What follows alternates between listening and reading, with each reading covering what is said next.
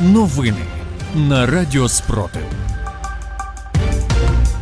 Вітаю в студії Радіо Спротив. Працює Єва Френдліх. Сьогодні 22 червня, 484-й день повномасштабної війни, коли Україна захищає себе та весь цивілізований світ від російської агресії. Далі про найголовніше.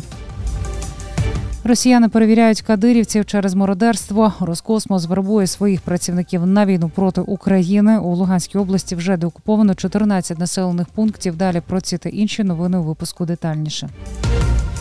Начальник Луганської обласної військової адміністрації Артем Лисогор повідомив про деокупацію 14 населених пунктів регіону. Про це йдеться у його телеграм-каналі. За його словами, це близько 5-7%. Мається на увазі від загальної території Луганської області, рахуючи в тому числі ту, що була окупована ще в 2014 році.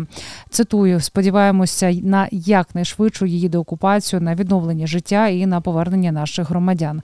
За даними Лисогора, площа Луганської області становить становить 26,7 тисяч квадратних кілометрів, а визволено від 1,4 до 1,9 тисяч квадратних кілометрів. Це більше ніж офіційно повідомляли.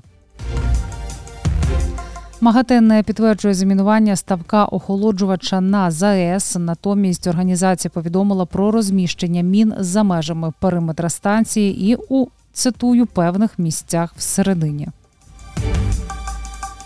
Росіяни створили комісію перевірки масових випадків мародерства з боку кадирівців на тимчасово окупованих територіях та на кордоні з Україною. Про це повідомляє Центр національного спротиву. Комісію очолив генерал-лейтенант Володимир Кочетков. Вона проводить розбір справ пов'язаних з мародерством зі сторони підрозділів Ахмат, які тероризують населення на тимчасово окупованих територіях та у Білоруській області. При цьому, за даними Центру національного спротиву, перевірка почалася відбулася лише після скарг населення Російської Федерації, а скарги населення на тимчасово окупованих територій до уваги не бралися, що свідчить про відношення до росіян та до українців.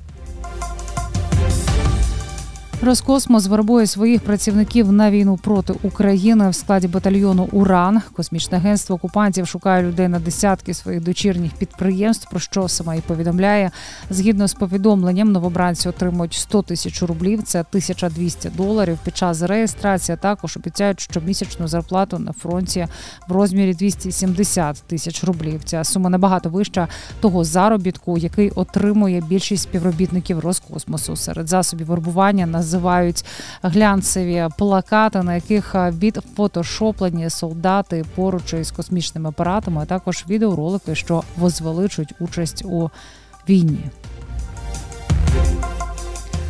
Міністерство закордонних справ Молдови засудило нещодавні заяви Володимира Сальдо, ставленика Російської Федерації в окупованій частині Херсонської області, в яких пролунали прямі погрози на адресу Молдови. Про це, як пише Європейська Правда, з посиланням на заяву відомства повідомляє ТВР Молдова. МЗС повідомило, що посол Росії в Республіці Молдова буде терміново викликаний для надання відповідних пояснень.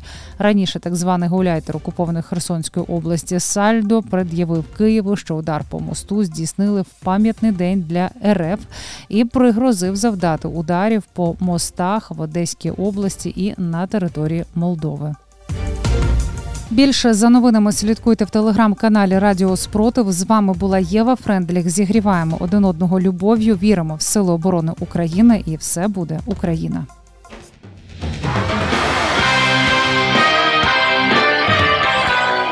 Радіо Спротив. Радіо визвольного руху.